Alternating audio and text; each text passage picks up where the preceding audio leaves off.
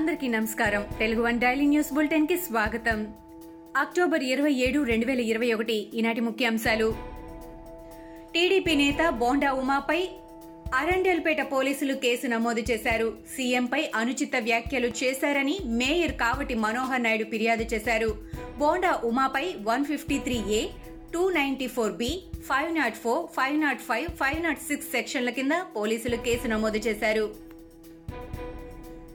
TDP ఆఫీస్పై దాడి కేసులో పోలీసుల ప్రకటనలపై టీడీపీ తీవ్ర అభ్యంతరం వ్యక్తం చేసింది. దాడి కేసులో ఇరవై నాలుగు మందిని అదుపులోకి తీసుకున్నట్లు పోలీసులు ప్రకటించారు. మూడు దఫాలుగా ఎస్పీ కార్యాలయం ప్రకటన చేసింది. కాగా ఎవరినీ అదుపులోకి తీసుకోలేదని కింది స్థాయి సిబ్బంది చెబుతోంది. కేవలం నోటీసులు మాత్రమే ఇచ్చామని విచారణ సిబ్బంది తెలిపింది. వరి విత్తనాలు అమ్మితే కఠిన చర్యలు తీసుకుంటామని సీడ్ డీలర్లను సిద్దిపేట కలెక్టర్ బెదిరించడం వరి రైతులను బ్లాక్మెయిల్ చేయడమేనని టీపీసీసీ అధ్యక్షుడు ఎంపీ రేవంత్ రెడ్డి మండిపడ్డారు. సుప్రీంకోర్టు నుంచి ఆర్డర్ తెచ్చుకున్నా ఊరుకోను అంటూ కలెక్టర్ ఒక నియంతలా మాట్లాడుతున్నారని అన్నారు.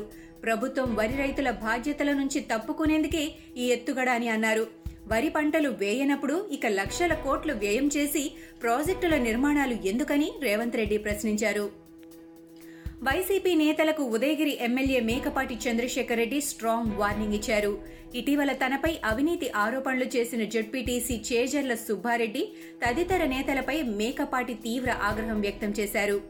చిత్తూరులో గోడలకు నీళ్ళు పట్టుకుని బతికిన వాళ్ళు తన గురించి విమర్శిస్తే తరిమి కొడతానని తన దగ్గర ఎదిగి తననే విమర్శిస్తారా అని మండిపడ్డారు. ఇరవై కోట్లకు పరువు నష్టం దావా వేస్తానని ఎమ్మెల్యే మేకపాటి చంద్రశేఖర్ రెడ్డి హెచ్చరించారు. ఏపీలో నిరసనకు దిగిన వారి గొంతులు నొక్కేస్తున్నారని మాజీ మంత్రి దేవినేని ఉమా ఆగ్రహం వ్యక్తం చేశారు. ఏపీలో ప్రస్తుతం అసాధారణ పరిస్థితులు నెలకొన్నాయని రాష్ట్రపతి పాలన విధించాలని డిమాండ్ చేశారు. ఏపీలో నిరసన గొంతులు నొక్కేస్తున్నారు.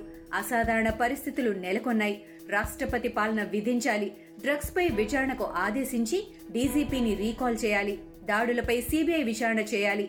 అధికార పార్టీ అవినీతి అరాచకాలపై టీడీపీ పోర్ను దాడులతో ఆపలేరు అని దేవినేని ఉమా అన్నారు. కోవిడ్ మృతుల పరిహారం చెల్లింపుపై ఏపీ ప్రభుత్వం కీలక ఉత్తర్వులు జారీ చేసింది. కోవిడ్తో మరణించిన వారి కుటుంబానికి యాభై వేలు మంజూరు చేసేందుకు ప్రభుత్వం ఉత్తర్వులు జారీ చేసింది. దరఖాస్తు నమూనాను కూడా ఏపీ ప్రభుత్వం ఉత్తర్వులలో పొందుపరిచింది. రాష్ట్ర విపత్తు నిర్వహణ నిధి నుంచి చెల్లించేందుకు ప్రభుత్వం ఆదేశాలు జారీ చేసింది.